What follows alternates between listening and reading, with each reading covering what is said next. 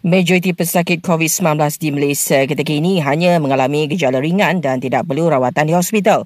Kementerian Kesihatan menjelaskan terdapat peningkatan kes secara global sejajar dengan trend yang berlaku setiap hujung tahun.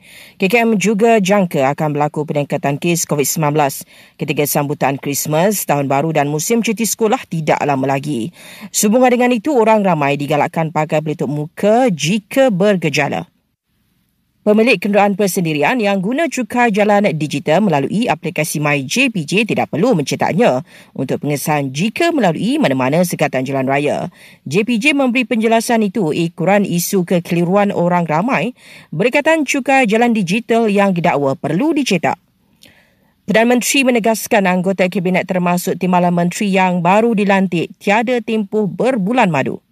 Selangor dan Perak kini mencatatkan lebih 70 mangsa banjir dan mereka berlindung di dua PPS. Dalam perkembangan berkaitan, Met Malaysia mengeluarkan amaran ribu petir untuk sejumlah kawasan di Selangor, Perak dan Pahang sehingga 9 pagi ini. Seorang pesara guru di Macang, Kelantan rugi RM225,000 akibat ditipu sedikit love scam yang menyamar sebagai aktor drama popular Lee Min Ho dan seorang ahli parlimen di Thailand dihukum penjara enam tahun kerana menghina monarki di media sosial.